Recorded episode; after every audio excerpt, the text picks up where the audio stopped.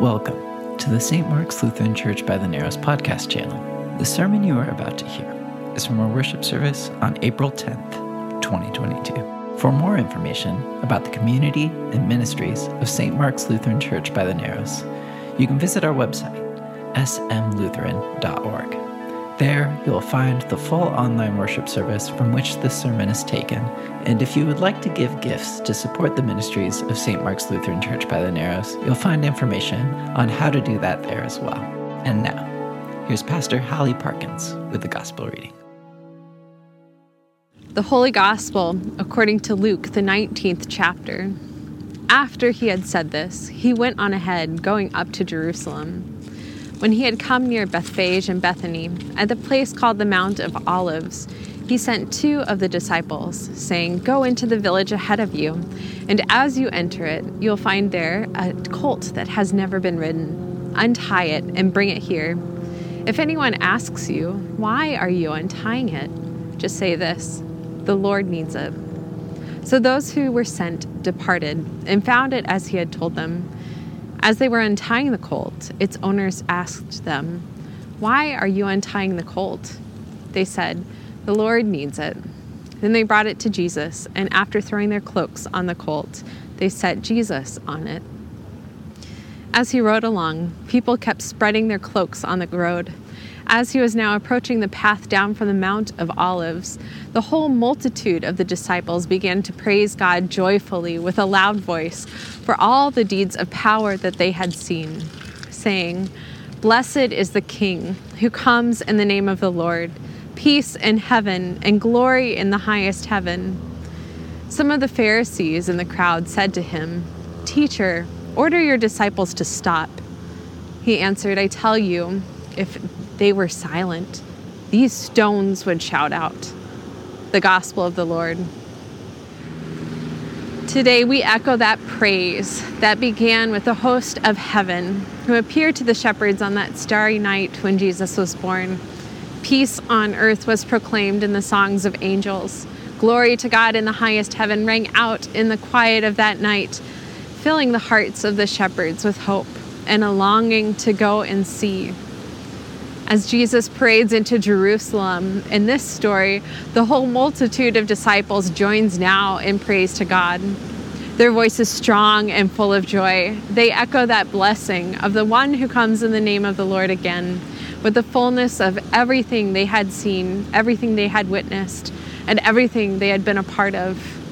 And make no mistake, when we lift our voices today in shouts and songs of praise, our voices join in that exploding chorus of praise of that ancient echo. God is here, breaking in among us. Glory to God in the highest heaven, and on peace, earth, and blessed be God. This day echoes so much with the words of Scripture. And there's a fulfillment of the words of the prophet Zechariah, a prophet caught up in the heart of God and the heart of people, with all the highs and lows of the relationship that he has with the community. Zechariah's prophet tongue, like so many prophets' tongues, can be so withering until the redemptive words arrived in a promise sign. His words and his voice goes, Rejoice greatly, O daughter Zion. Shout aloud, O daughter Jerusalem. Lo, your king comes to you. Triumphant and victorious is he, humble and riding on a donkey, on a colt the foal of a donkey. Here is the sign in the words of a prophet, a sign that holds the promise of power so great to cut off the chariot and the war horse and the battle bow, too, until this person commands peace and has power over ocean to ocean and dominates all the land. Here's the sign everyone has been waiting to hear, waiting to see fulfilled. And who is it that comes in riding? Who is it with this ancient praise that reverberates out? It is so obvious, perhaps to us now, with a long view and the knowledge of what happened and what will still unfold. We don't catch this big moment of reveal in the parade performance of Jerusalem so clearly, but let's pull it back now in a street theater performance that's drawing everyone's attention.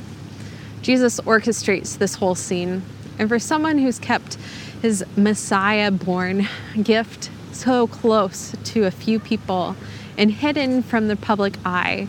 He brings it into public view in the stage of a city. The cult, the cloaks, the crowds, all of this becomes part of the final act. People throughout time and place have imagined this moment of Jesus entering Jerusalem, riding on a donkey, riding on a foal, on a colt. And accompanying the scripture this week in vivid, imaginative detail are many different images and depictions of the sacred text in art. Some people depict Jesus as barefoot or wearing sandals, riding side saddle, even on a young donkey with a head lowered or a young foal with a head raised. And there's a gathering of haloed uh, gold disciples in some, and others, children climb trees to get a better look of what's going on. In each, we see depictions of palms spread on the ground, of precious cloaks laid down, of hands open in praise or prayer or long anticipated yearning. And we imagine the voices now in that crowd of what they might be saying and shouting and praising, how strong their own voices might be artists have sketched this story for us for some time, and some capture the architecture of their own cities and clothing of their own contemporary time. And they reveal something about the color of the scene and the vantage point and where they place themselves in this story. And today we think about that as well as we place ourselves in this story and set Jesus' movement into Jerusalem into a movement of full messianic glory that reveals the secret long kept and our own hopes in God gathering now among us. We imagine this messianic arrival from the entrance of the city of Tacoma to the bridge and up to the hill over the church building, as if the whole way could be crowded with people who are longing for God's presence among them, searching with their eyes to see the messianic king arrive among us. I think we're carried from the heights in our passage or a strong current of ancient echo and ancient praise, an ancient uh, flow of water in this case. And we land on this rocky beach in our in our journey along a waypoint on ground that builds the bridge, and tall concrete and rocks, which embed the bridge.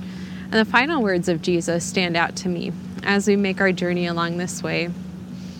In defiance of the Pharisees, Jesus tells them, I tell you, if these were silent, the stones themselves would shout out. And it's a unique phrase in the Gospel of Luke, a moment that defies all caution to silence the hope of God in our midst.